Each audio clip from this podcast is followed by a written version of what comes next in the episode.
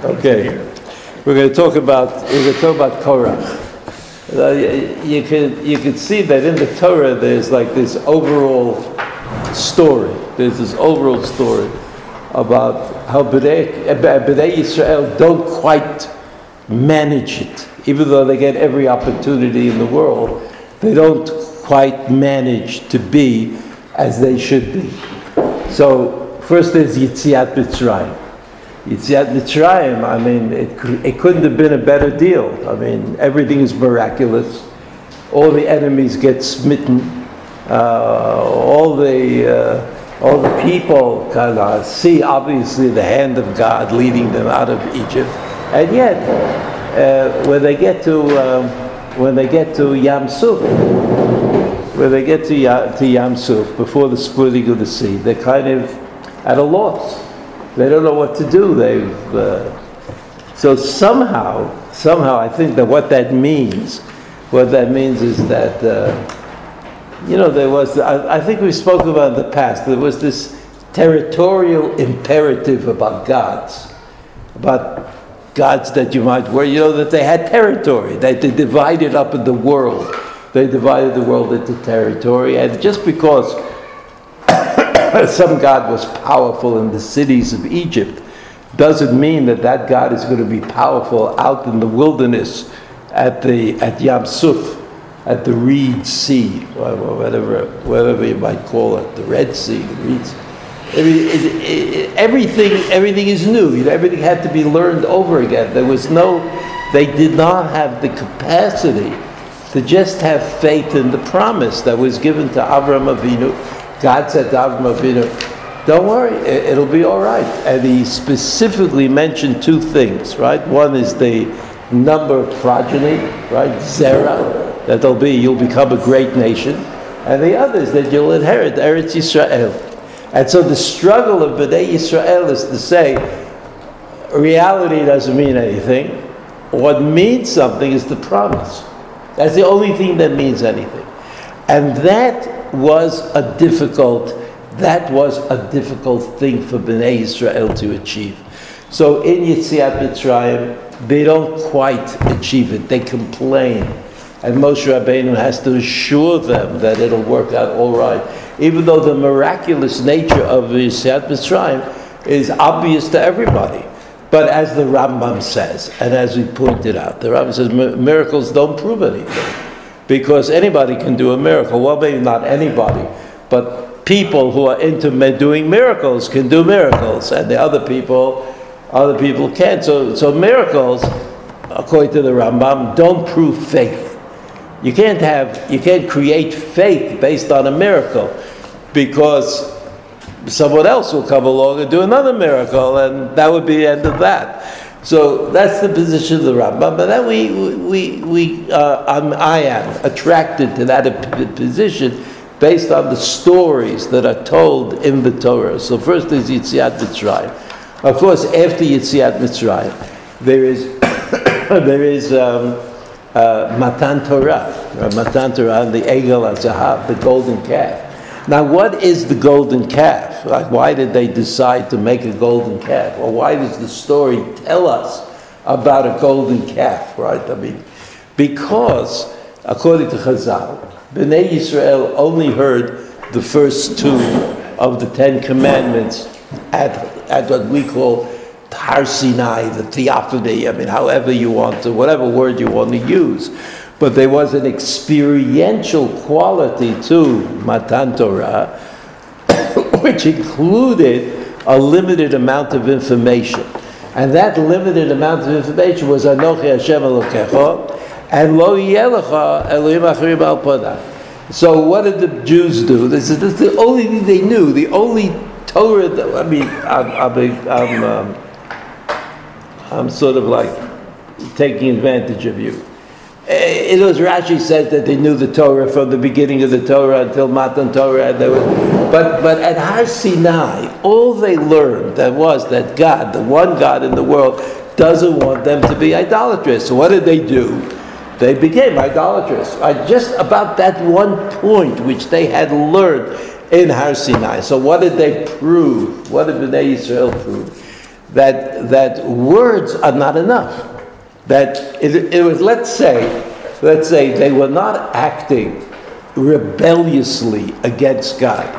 But what they did was they reinterpreted what they heard. Many Rishonim say this. they reinterpreted what they heard in a way which enabled them to do what they did.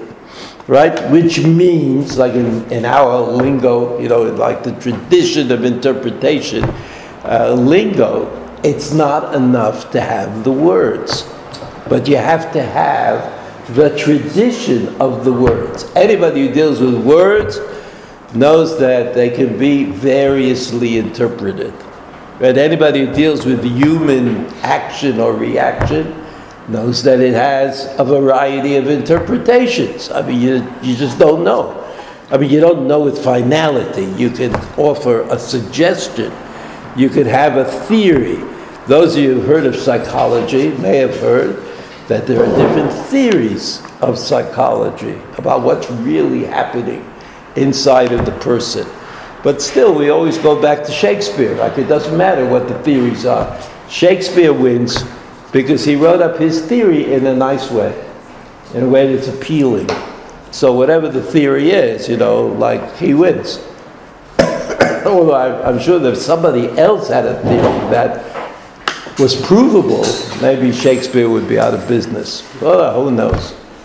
That's just, I just said that. So, Bnei Yisrael, Chet Ha'egel, is a rejection of the word. It's a rejection of the way of the word of God. How did they reject the word of God? They had an interpretation. It's similar to the way Adam Harishon in Gan Eden rejected the divine command not to eat. Somehow the snake convinced Chava, and Chava convinced Adam Harishon. You know how these things are telephone? You know, one person tells another, second said the third, and then by the end, you know, you, no one knows what they're saying at all. So Adam Arishon was convinced, Adam Arishon was convinced to eat what he should not have eaten because he was able to, to reinterpret the word. He was, able, he was able to reinterpret the word of God. Right?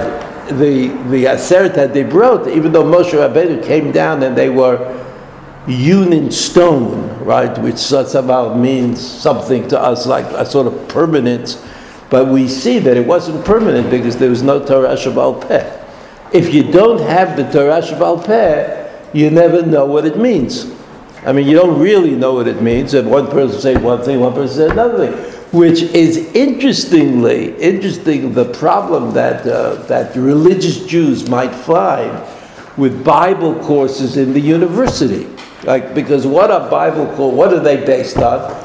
They're based on new interpretations, new ideas, things that people, the teachers who teach the courses, thought of on their own. That's very nice, but they're usually not based on the tradition of interpretation, which we think, or we, I don't mean we, I mean you know, the, the religious leadership thinks that it's the tradition of interpretation that tells you what the text says. And that there's nothing else. Anything else is hefker. You know, make it say whatever they want. I mean, if you just deal with words, if you're just going to deal with the words, so the words are very pliable. Like they don't, they you don't fix. They're not fixed in any in any place. Then finally, so that was that was a revolt against God, the word of God, which, uh, of course, the avot Avram and Yisuf and Yaakov, the avot the avot were uh, committed. The avot were committed to the word of God, right? The, the avot were.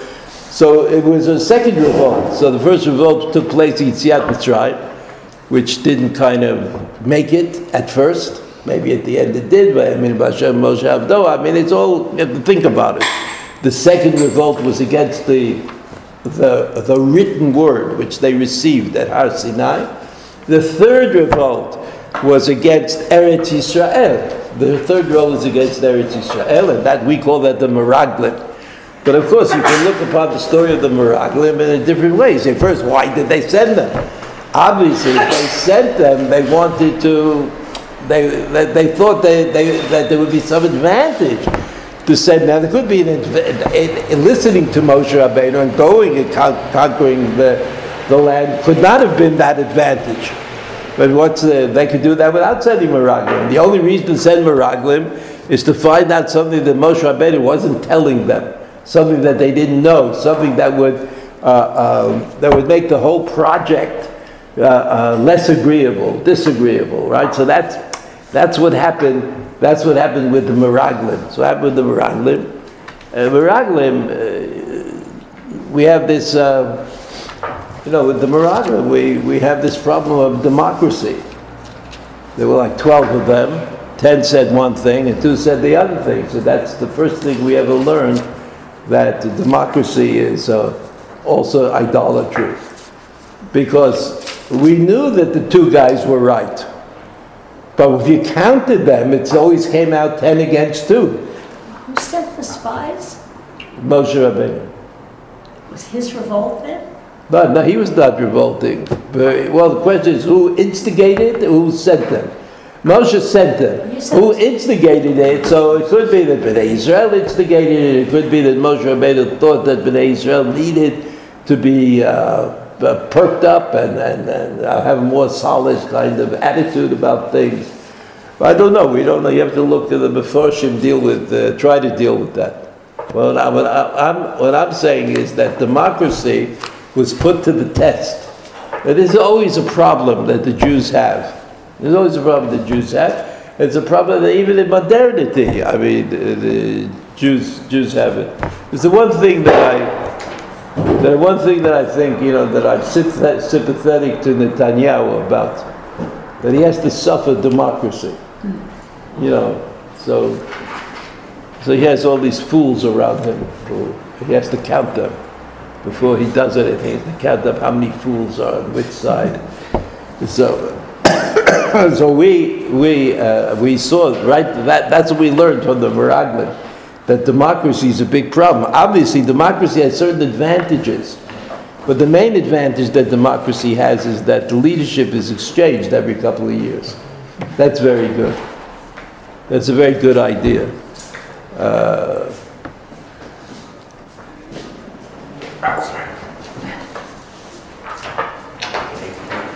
You could save seats. You could have like a, you could call a number like uh, early in the morning and say this.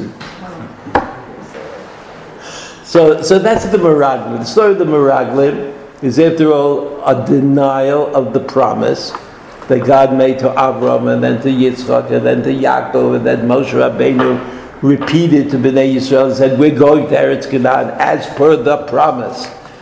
Right? So, but so, so all the essential theological positions are abrogated. Yitziat Mitzrayim, Matan Torah, and the Meraglim, and the Meraglim. Uh, after, after, after uh, uh, the Ma'aseh Egel, after the Ma'aseh Egel, God said that the time had come to destroy Bnei Israel, which is a pretty radical position. Like if you assume if you assume that God does not change God's mind, right? that, that's not one of the one of the ways to think about God, then that it actually happened because everybody died during the 38 years in the desert. I mean, everybody died. So this was the colossal punishment. Except for the two spies, right? Except for the two spies who yeah, they yeah. didn't die. Right? And the women. But the people who were not guilty did not die, but everybody who was guilty, everybody who was guilty died. So this was uh, a remarkable thing, and Moshe Rabbeinu more remarkably argues for the salvation of this enterprise. Right? God said, I'll make you the head of a new nation. And Moshe Rabbeinu said, No, this is the enterprise that I am in charge of. You put me in charge of this enterprise. Like it's as though somebody says, You put me in charge of this company. If you bankrupt the company, then you're denying your own, you're putting me in charge. I mean, like when you put, you, you put me in charge of nothing. So that can't be. So, so Moshe Rabbeinu had this very curious argument to save Bnei Israel. And he said, what, what is everybody going to say in the world? Everybody's going to say that God couldn't pull it off. Right? those going to say God is God. and that God does what God wills. And if, it, if he wants them to continue, they continue. If wants them to, to, to disappear, they'll disappear. No, that's not what they're going to say. They're going to say, well, God wants them to, to continue, but he couldn't.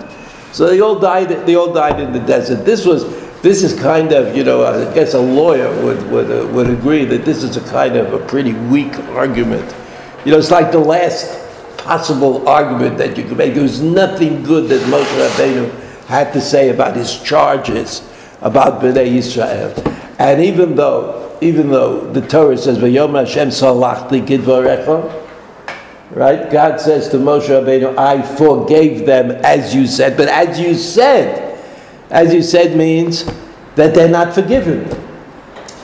You know, salachti kidvarecha doesn't mean even though we say it in Yom Kippur at yeah. night, you know, we like those kind of psukim.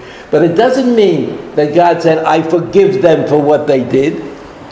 It's rather that God said, I forgive them as you demanded. You, Moshe Rabbeinu. What did Moshe Rabbeinu say? If you kill them out, then all the nations of the world will say that God doesn't have power. In other words, it's, it's a defense of the place of God in the world, which is another theme in the book of, of the, the books of the Torah. like, what is God's role in the larger scheme of things? While we're talking about Bnei Yisrael, Yitziat Mitzrayim, Matan Torah, Eretz Yisrael, well, what about all the other people in the world? What is God's role? And so Moshe Rabbeinu said, it's going to get messed up. God's role will get messed up in the rest of the world. So God says, Salachti Kidvarecha. Salachti Kidvarecha means, as you said, not that they deserve it, not that they deserve B'nai Israel, they don't deserve it. So they, they, they, there is an open account with Bnei Yisrael. And that's what the Torah says. At the end of Perak Lamed Beis in Shemot, it says, B'yom Pakti, or Pakhadati, at Bnei Yisrael. B'yom Pakti, when, like, when I turn my face to Bnei Yisrael, I'm going to give, you know, when the, when the time comes to punish them for some reason. For some reason, they're going to have to be punished. I'm going to give them a little extra zetz, a little extra zetz for the for the egel azahav. Right? I'm gonna, I'm gonna, I'm gonna. You know, that's kidvarecha. So lachli kidvarecha means they're not forgiven. That's what it means. You, Moshe Rabbeinu said, there's a utilitarian problem, right? God's place in the world. Okay, we'll accept that, but that doesn't mean they're forgiven. How can you forgive them? So forever, that's what the pasuk says. That's what Rashi explains. I'm telling you, Rashi. Rashi explains the pasuk. Perik Lamed Beis Shmos. Perik Lamed Beis Pasuk Lamed Beis and Lamed Gimel.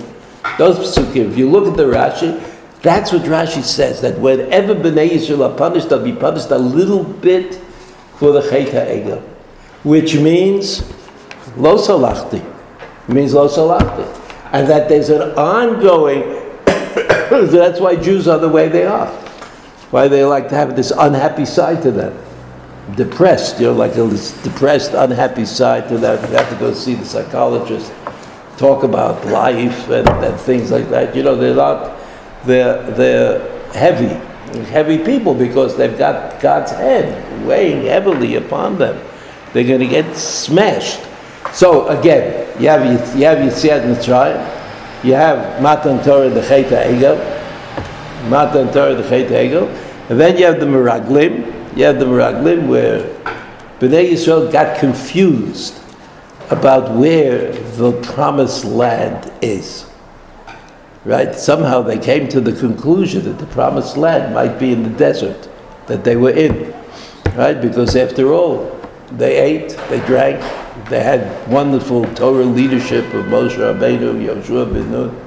They were in the best possible position, best position that they could be in. So they had to move around a little bit. I mean, okay.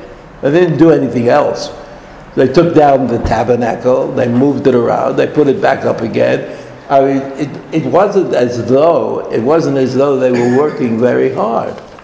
And besides which, besides which, everything was fine. Their clothes didn't fall into disrepair, and they looked good without going to the gym, and they everybody ate whatever they wanted and liked. It was really quite a remarkable life, and, and it's hard to understand b'di'evet. I mean, for us to understand why it God made it so good. in the desert if they were not supposed to be there. Now, the Jews, this is another theme, right? The Jews managed to complain. They managed to complain. That's it, like also a Jewish thing. You give them something to eat, and it's whatever you want. You eat whatever you want, and, and so you say, Why don't you have, where's the real thing? You give them the real thing, and they say, Well, you don't have to cook it, I have to make it, I have to dray it, I have to do something. Give me the other stuff, right? Like you, you're never really quite at peace with what you have, and are always wondering about what you don't have. That's the desert. That was what the, the desert was not a place where you could live. It was, a, but it was a place where the curse to Adam Harishon did not exist. The curse that the Adam Harishon, a curse, one of the curses was Kotz v'dardar tatzmiach right? You're gonna brambles are gonna, you're gonna plant wheat and you're gonna get nothing. You know, something's gonna come out that you can't, out of the ground that you can't use. Desert, there's no such problem because you can't plant anything. Nothing's gonna come out one way or the other. So so they were excused. So now either they're going to die in the desert, or God is going to give them, you know, a nice place to, to live, and that's what they what happened to them in the desert. And they they uh, must have confused it with the promised land. I mean, why? If somebody would say you have a choice, you could either live in the desert, where which is uh, eternal room service, or you can go to Eretz Yisrael where you have to fight for every meal. So why would anybody want to go to Eretz Israel on that basis? So this is the tension. These are the tensions they grew up that I think that the Jewish people carry around with them all the time. Like you, know, you can never say you can, never say something is good. Like it's very hard for Jews to say Eretz Yisrael is a good thing today. Medinat Yisrael, a good thing. It's very hard to say that. Very hard. People like to say, oh, they're all going to get us. We've got to do something. We've got to get, you know. But like to take it just a day off from this kind of psychosis, and say it's it's really it's really a pleasure after two thousand years to be able to live in more or less, you know, a, a reasonable way. Uh, okay, all right. You know, you can't say it. You can't say it. And then after all of this comes Korach. Comes Korach. Korach is about Moshe Rabbeinu. Korach is about Moshe Rabbeinu, and that's what we want to look into today. It's very interesting. Not so much Korach, but I'll show you in a minute. The first pasuk, Vayikach Korach ben Yitzhar ben Kahat ben Levi. So everybody, of course, you know, it's quite common in the Tanakh. The first time you meet up with a character, very often he's given his uh, his ancestry is included. Ben this, ben that, ben that. But it's a very common, it's a very common thing. So Korach, he had a name. Ben Yitzhar ben Gad ben Levi, v'Datan v'Aviram. Now we know about Datan. We know a little bit about Datan v'Aviram from Mitzrayim. I mean, they were they were actors in Mitzrayim, which we will see. And they were Bnei Eliyav, and then this On Ben Pelet, B'nai Reuven, he we never heard of. Never heard of On Ben Pelet. Never heard of his name. Never heard of it. He, he doesn't appear any place in the in the Tanakh except here. So you have this group, right? You have Korach, Datan va'aviram, and On Ben Pelet. Now only On Ben Pelet, somebody is B'nai Reuven right? On ben Pelet, B'nai Reuven. Why it's B'nai? After it should be singular, right? B'nai looks like it's uh, it's plural. So we have three people or three groups. We have Korach, Datan Vaviram that seem to be uh, put together like a, they're a group, and On Ben Pelet, he's the third part. The third, the third part. Okay, Vaikach Korach. Rashi says, interestingly, Parashat Zo Yafen Nidreshet b'Midrash Rabbi Tanchuma. Now you know that Rashi knew the Tanchuma Baal. He knew the Tanchuma. Tanchuma is the name of a, of a non-halachic Midrash. Midrash is an interpretation. It's a running interpretation. So in the case of, of Korach, of the parasha of Korach, Rashi says, a lot of what I'm going to tell you is found in the parasha of uh, in the in the interpretations of the Tanchuma. Tanchuma was a name. a name of a, of a Tana, I guess Rabbi Tanchuma, who was, uh, who appeared in this Medrash. Now there are, there are two Medrashim, there are two Medrashim called Tanchuma. There's regular and irregular. Regular Tanchuma is what everybody knows, you know, that uh, you buy it in the store, it's called the Tanchuma, you have it. There's an irregular Tanchuma which was found, which is found and published by Shlomo Buber. Shlomo Buber was Martin Buber's grandfather or father, grandfather, I think. And he was a, he was a, Shlomo Buber was a collector of books, you know, one of those types of people, odd people. He collected books. He had money though, so he was able to publish books that he edited and, and, and produced. So uh, so the, the more liberal kinds of people call it Buber's Tanchuma. But the religious Jews, who, who when they say Buber, all they think about is Martin Buber. So they didn't like that. So they called it Tanchuma Yashan, as though it was older. But I don't think it's really older, but that's what they, that's what they, uh, that's what they they call it today, uh, the Tanchuma, the regular rabbinic Tanchuma is published by a publishing house called Eshkol. Eshkol, they're very religious, so they publish it together. First the Tanchuma, then Tanchuma Yashan, then Tanchuma Yashan. Now Rashi, Rashi gets some of his interpretation. We don't know exactly what Rashi was looking at when he quotes whatever he quotes. But some of it comes from the Tanchuma, comes from the Tanchuma Yashan, like, like the first Rashi in the Torah.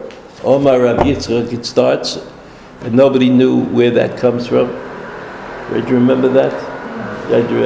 So everybody thought that Rav Yitzchak must have been Rashi's father. He wanted to start off the commentary by giving his father a little kavod, which sounds like a nice thing to do, until they discovered the Buber Tanchuma, which has the quote of Rav Yitzchak, and there's no reason to think that it's talking about Rashi's father. Right, so, uh, so that's the Tanchuma. So Rashi says, you have in the dress of Mr. Rabbi Tanchuma, so we don't have time for that, but you could look at it. Vayikach Korach. So in this case, in this case, the drushes, the, the you know, they all all drushes can be justified somehow. You know, like when, when you give an interpretation, of, of words, I, I could always justify it, even though that doesn't mean that I think it's a, a kind of primary interpretation. So it says in the pasuk vayikach Korach. Korach took. The word took has in Hebrew lakach lavet kufchet has a variety of meanings, including to get married. Vayikach Korach lakach et atzmo letzad echad liyot nechlak mitoch ha'edah la'orer al hakuhuna. In other words, he, vayikach korach, doesn't mean, it doesn't mean vayikach. There's no, there's no one that he lakach. It says, it doesn't say vayikach korach, it say et datan va'aviram. That Korach took them, but it just says vayikach Korach, so it's sort of like an independent statement. Vayikach Korach means he took himself. That's how the Chazal understand. He took himself aside.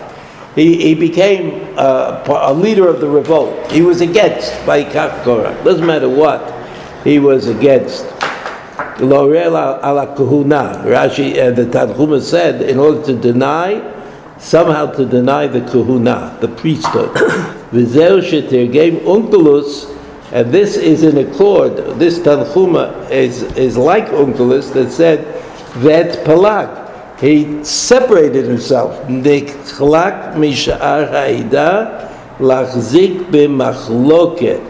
He separated himself in order to hold on to this dispute, machloket. Okay, uh, and then he brings some some extra, extra some psukim in his want, the way Rashi is. He brings some other psukim where the word vayikach is a kind of a reflexive. He took himself. right? Usually you would think that vayikach is a regular verb. He took something. But no, it could be he took himself. And he brings two other psukim to prove that. We'll leave that for the moment. Then Rashi goes on and says, Davar vayikach korach, mashach rashei sanhedraot shebahem bidvarim. In other words, what does Rashi, what does Rashi say? You could provide a object, vayikach korach, something. What's the something? According to the Medrash, Rashi Sanhedraot. Rashi Sanhedraot means, you know, the leaders, the leaders of the of the nation. And he took them bidvarim. Okay, and then also two psukim in that way. Okay, Ben Yitzhar Ben Gad Ben Levi, a famous drasha, below Iskir Ben Yaakov. But everybody understands that Levi's father was was Yaakov, Yaakov Avinu. So how come Yaakov is not mentioned in this pasuk when you're giving uh, you're giving the uh, genealogy of uh, Korach? Lo Ben Yaakov should be Kesh Rachamim al Atzmo. Right, Yaakov asked for mercy. Shelo Shemo al Machloktam, that his name should not be mentioned on this, in the context of this machloket, of this dispute. Shneemar, there's a posuk, ubekahalam al techad kvodi, right? That that's what it says in there in this community, the community of Korach. I don't want my name to be mentioned, and so God in the Torah did not mention Yaakov's did not mention Yaakov's name. Kalam al techad kvodi ve'echan niz nizacher shemot al Korach ביחסם על הדוכן בדברי הימים, שנאמר, etc., etc., there, there Yaakov is mentioned. So you have here the interesting idea, an interesting idea that, that no matter what happened, like in real, like whatever happened in real and like in the world, the way the Torah tells it is the way God wanted to tell it. Right? It, it won't be exactly. Because it doesn't mean that the people didn't know that Korach was a, a descendant of Yaakov. Everybody knew that Korach was a descendant of Yaakov. But when the story is told in the Torah, Yaakov, so to speak, is, I mean, Korach is not a descendant of Yaakov. Does that make sense? In, in, in, in other words, the Torah is the divine version of history.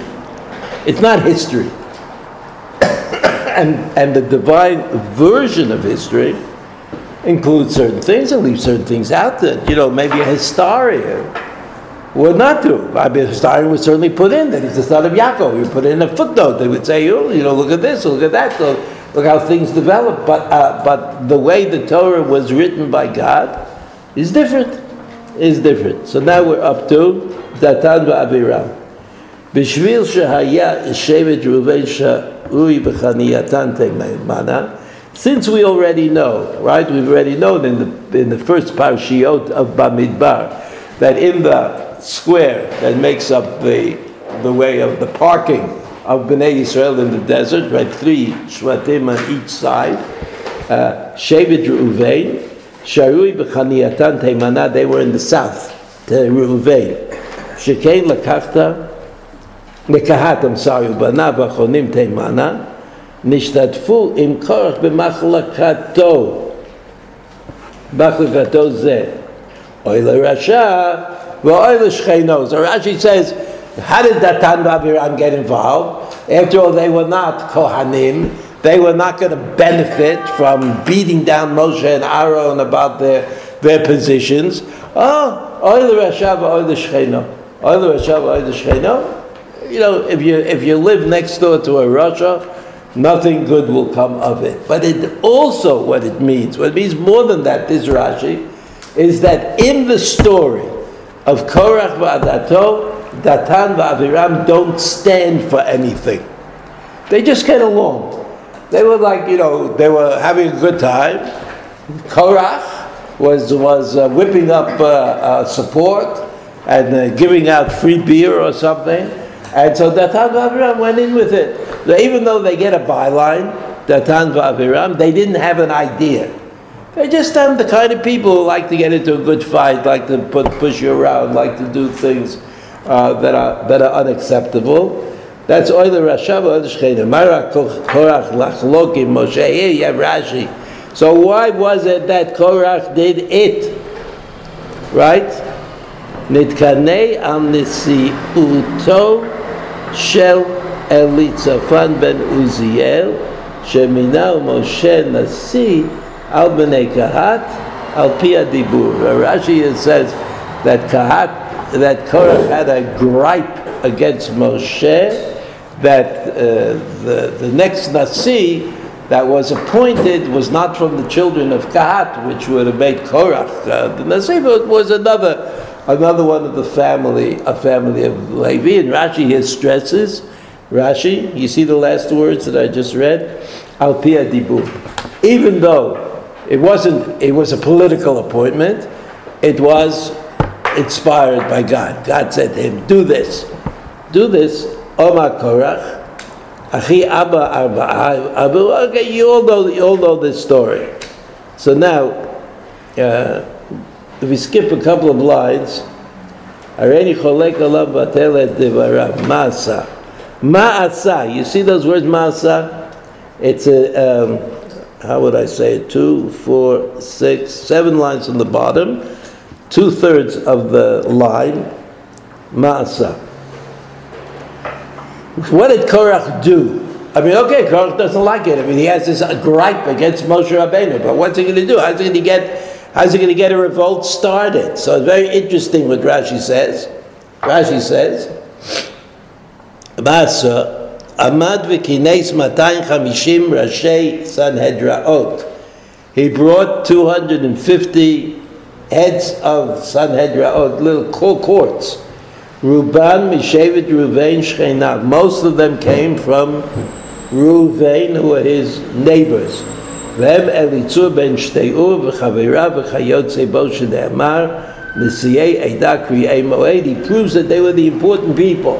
ולהלן הוא אומר, אלה קרואי העדה. והיא לבית listen, Rashi comes from the Tanchuma, which is also found in the Gemara in Sanhedrin, the all Chazal all said that. The Chazal are stuck they said, what could he have possibly done that would have made the grade with Bnei Yisrael against Moshe Rabbeinu?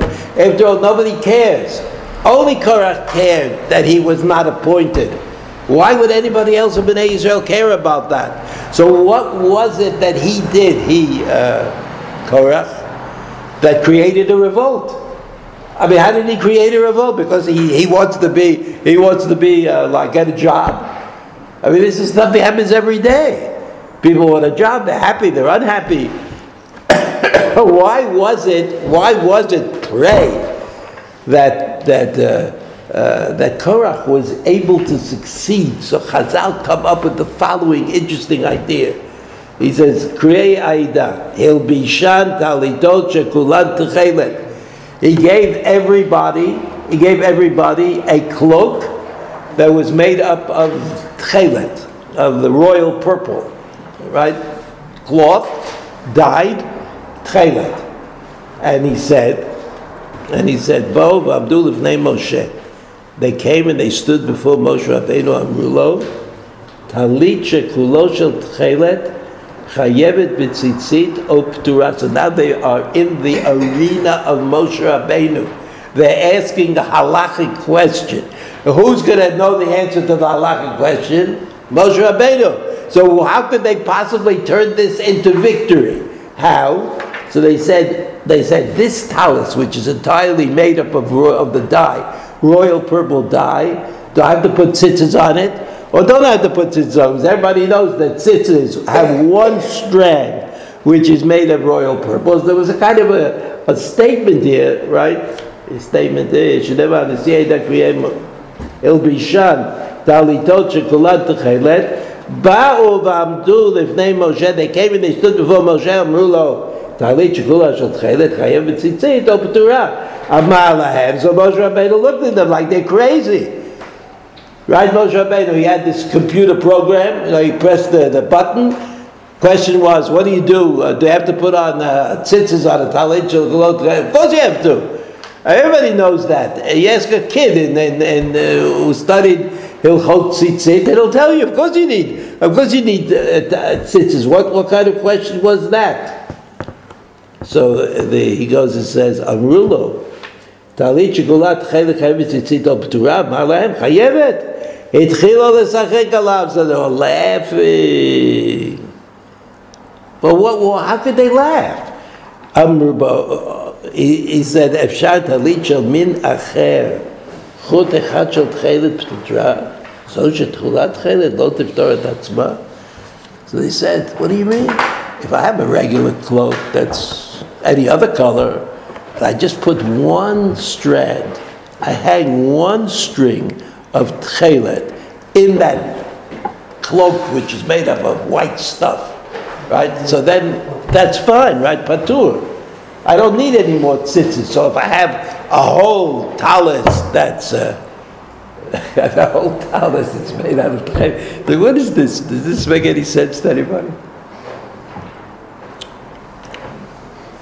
So you know that in the siddur, in the siddur that we use, we daven from in the morning, at the end of what's called, uh, at the end of the brachot, the section of brachot, before Psukei de Zimra, there's a, a braita of uh, Yud Gimel Midot of Rabbi Ishmael.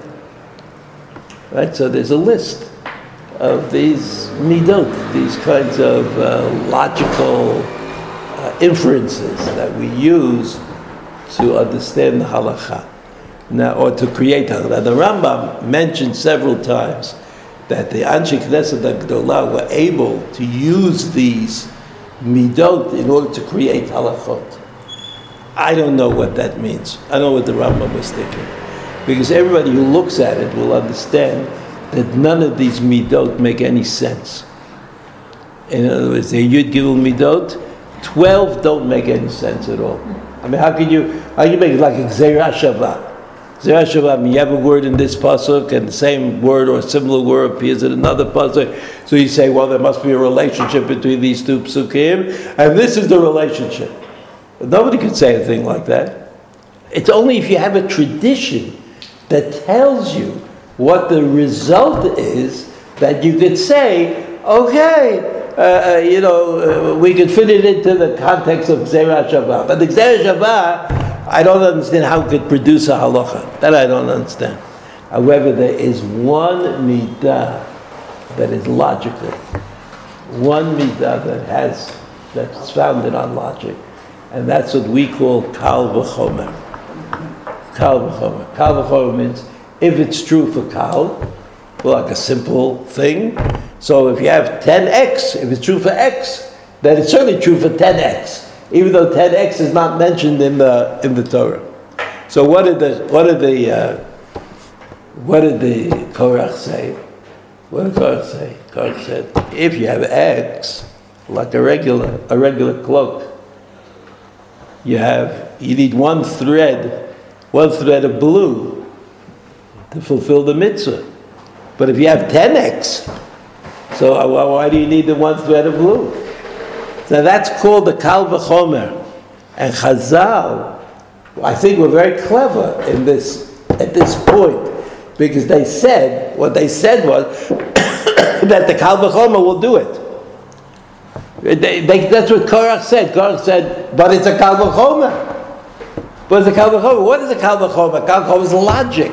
What, what is it about logic that differentiates it from everything else? Well, everything else, the truth of the matter, is determined by the tradition of interpretation. In other words, when everything else, any other halacha, what do you want to say? Oh, Rabbi so and so, he told me this, So my teacher told me this, So my teacher learned it from his teacher. That's the source of halachic information. The only opening is Kal V'chomer. Kal V'chomer, I could say, I could say is, oh, that's, that's logical, that's reasonable. So here, what happened? What happened? They went to Moshe Rabbeinu. And they asked Moshe Rabbeinu a question. Moshe Rabbeinu gave the answer. But then they said, they said, look, Kal V'chomer, you, Moshe Rabbeinu, are not uniquely responsible for. We all can be logical. We can all know what a Kal V'chomer is. And therefore, we say that we would paskin against Moshe Rabbeinu. We paskin against Moshe Rabbeinu based on the Kal V'chomer and say that Tala Shekula Tcheles doesn't need tzitzis. And that was the basis, according to Rashi, of the revolt of, of, uh, of Korach. Okay, so then it goes on. It goes on. It says, uh, this is the end in Rashi. But in, in, uh, in the Medrash, the Medrash is another case that's brought, which is very similar, and that is that if you have a room, the mitzvah, the halach is you put a mezuzah on the door. What if you have a room that's full of Sifrei Torah? It's full of Sifrei Torah. I don't, know how many that is, but you have to also put a mezuzah on that door because in every Sefer Torah you have the parasha of the mezuzah. It's in every Sefer Torah. So Moshe Rabbeinu said, of course you have to put on a mezuzah. Then Israel said, or Korach said, well, you know, if if uh, an empty room you can take care of by just having that one parsha on the door of your room full of Sifrei Torah, you would need. So it's again, it's a Kal V'chomer. It's a kind of a Kal V'chomer, and that's what that's what Rashi says. That was the way that Rashi beat Moshe Rabbeinu. In other words, what did Rashi, what, what did Korach want to say about Moshe Rabbeinu? The man is senile, right? He doesn't really know what's going on. Uh, so he appointed he appointed whoever he appointed, but you know it was arbitrary, it was insignificant, it was incorrect. We would like to have a different tradition of appointment, and I can prove to you that Moshe Rabbeinu has lost it a little, because look, I'll ask him a simple question, and he's going to give me the wrong answer. So if Moshe Rabbeinu is going to me the wrong answer about something in the Torah, so how could I trust Moshe Rabbeinu about politics? politics, you know. I mean, if Moshe Rabbeinu was right on with the Torah, so then I agree. I'd have to accept his, his word for the political truth. So this leaves, I just want to say, I see that, that uh, I've done too much talking. So there's a Gemara in Sanhedrin. What we have left is to figure out about On Ben Pelet. On Ben Pelet is the most interesting person that is mentioned in the uh, in the Korach uprising. And it's the one that you have to really think about because, in fact, the one thing you know about On Ben Pelet is that here is his last mention. This is his tombstone right here. He just disappears. He goes up in smoke. And look at the Gemara. The Gemara says, On Ben Pelet. You see On Ben Pelet? Omar Rav. I'm going to go through it more quickly, so you have to, you have to follow. Omar Rav On ben Pelet Ishtar Tzilato. I don't want to get into involved in this business about men and women and husbands and wives, but this is a very famous, a very famous passage, right? His wife saved him. Now, how did his wife save him? Amrale. She said to him, "My nafkalach mina eh, mina." He said, where, do you want to go and be part of this revolution with uh, Korah? He says, Imar Rabba, if one of them, you're talking about a conflict between Korach and Moshe Rabbeinu. Imar Rabba, if one of them is like wins at Talmidah, you're, you're like a nothing. You're just like a, you'll be an also ran. Uh, uh, and if the other guy wins at Talmidah, then you're also not anything important. So he, Ben Pelet, says, My Avid, what can I do? Havai ba'etza. He says, I was in the formation, right? You remember the groundwork, the guys who planned the revolution? Veshtaboili ba'adayu. And I swore my allegiance to Korach. I mean, what could I do? I can't just walk away. Uh, Omrale. So she said to him, Yadana, the kula kinishta kadisha ninu. I know that the entire assembly is holy. Dichtiv ki kol ha'ida kedoshim. After all, it says kol ha'ida kedoshim. That's what it says in the pasuk. Amalei, she said to him. She said to him, "Listen to this. Tuv, sit down. I'm going to save you from going out and being part of this hoi polloi that's going to probably lose. Ashkite chamra varvitai. He- he- She gave him uh, liquor to drink, some alcoholic beverage. Ve'arvite, and he was sated. Ve'agnite gavai, right? And she put him down to sleep in bed. This seems to be like a thing that women do from time to time.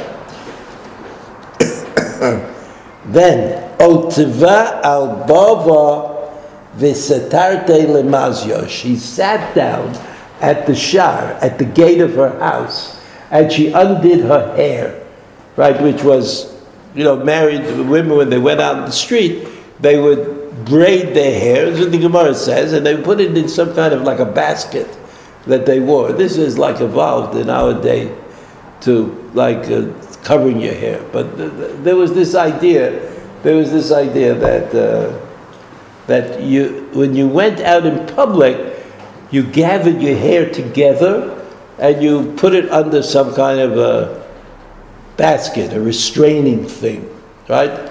And you never undid your hair except before your husband. So she, Mrs. On Ben Pelet, sat at the gate to her house, at the door, the door to her house, and undid her hair in the way of prostitutes. Called the Ata Chazia Hadar. And then everybody who came, they came to call On. On was late for the big meeting. On Ben Pelet, he wasn't uh, participating with Korach, so they all came. But since the Kolai Dak Kolam Kedoshim, since we're all talking about a sacred community, when they saw, when they saw um, Mrs. On Ben Pelet acting like a prostitute in front of the house, they went away. They didn't look for, they didn't come to look for go the the the v'hachi imlolu. So what happened at the end, they were all swallowed up in the punishment, and On Ben Pelet was saved. And On Ben Pelet was saved. So this is kind of a remarkable story. I just wanted to, I want to, to mention. This is a remarkable story. It's true that On Ben Pelet is mentioned here in the first pasuk and is not mentioned again.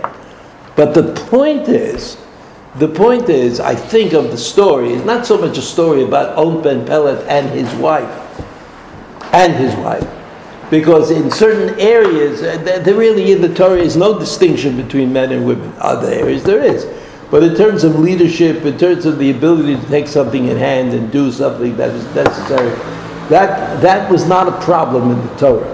That was not a problem in the Torah's the way the Torah looked upon upon women. So that if Yael, Eshet Chever HaKeini, took a tent peg and smashed it into Sisera's head, that seemed to be perfectly reasonable. I mean, no one, no, there's nothing in the Torah that says, wow, you know, she must have been going to the gym for years. It was like perfectly reasonable. It was a thing that could happen. It wasn't something that was noteworthy. I'm not saying that uh, there was equality between men and women. Certainly, certainly there wasn't. Right? Women were the wives of, or the concubines of, or the shvachot of. But when it came to leadership roles, the leadership role, that was not a problem. I think it's true in the ancient world in general. You have here and there, you have queens who are not consorts, but they were real, the real McCoy, and uh, it's it's not a it's not a problem. Uh, what did uh, what did Queen Elizabeth say just yesterday or two days ago? She says, "I'm still working." no, I mean she's ninety, and she's like she keeps doing it. You know, like senseless acts for fifty years, sixty. You know, she just shows up, shows up with a new hat blesses the people and goes back into the car. I mean, it's really something. So, so, so it's not a problem. It's not a problem for the Torah, for the Tanakh, to have a woman who's extraordinary, right? That's not that's not a problem. So here, I say let's ignore that. Ignore the fact that it was his wife, because it could be that's not something that the Torah is or that Chazal find remarkable. There were always remarkable women, always, and they were always given their due as far as we know. I mean, there was might be remarkable women who are not giving their due, so we don't know about them.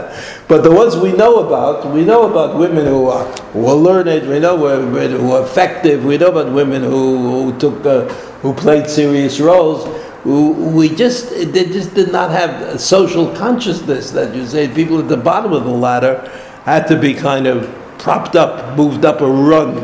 That we don't have so much of. We don't have so much of that. But maybe we do. You know, that's a question of Stoker and, Shemitah and Yovel. I mean, interesting ideas that the Torah that the Torah has.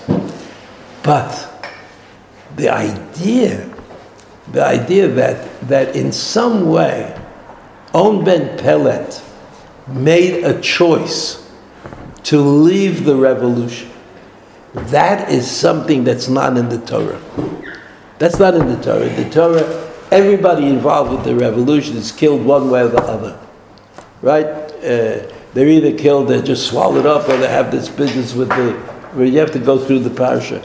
The, these, the censors, everybody had a censor, and then they brought a, a, a, a ketoret, an incense sacrifice, and that was all rejected by heaven. It was all rejected by heaven, and, and Aaron was approved of. but in the midst of all this, there's one person, there's one person who reconsiders. There's one person who reconsiders, who understood, even if he understood it in a less than perfect, almost defective manner, but there was one person who understood that Korach was the wrong team that he, he should, he should uh, respond. And he couldn't have done it without his wife, of course. He could not have done it. He had the mistaken idea that he was bound to an oath that he had made to, uh, to Korach. But I think it was important. I think it was important that Chazal could discover within the merit of Korach that even people who joined up, at least in the out, outset, were able to reconsider and back down and say, no, this is not for us, we don't want to. And that's On Ben Pelet. But he didn't do it on his free will. In a way, it, he had nothing to say about it. He was thinking about it, but he didn't act. I don't think So that. it's not- You it's could, a free you could say that, but you could say, you could say, here is a, a story about somebody who was involved that became uninvolved.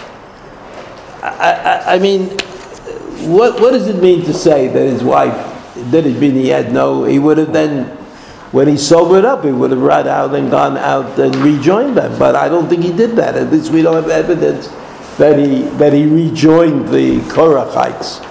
He stayed away from it. So I say that conceptually, conceptually for us, it's important to know that maybe, uh, maybe him and maybe others who thought that the Korach had a point, but was able, were able to recover. They were able to recover their thinking on the matter, and that's represented by On Ben Pelet. We say Shir Korach because he had so much money to buy all of those vests because it was very expensive to buy the pellet. Yeah, maybe. You have another explanation? By their votes, maybe No. The sons were good guys. Years. What? The sons were good guys. The sons of Korah. Yeah, when they come. Yeah. It was more than they come. Yeah, yeah. They were Kohan and the Levium. They were Yeah. Levium. Nothing is perfect. But imperfection is sometimes an advantage. Okay, have a good Shabbos.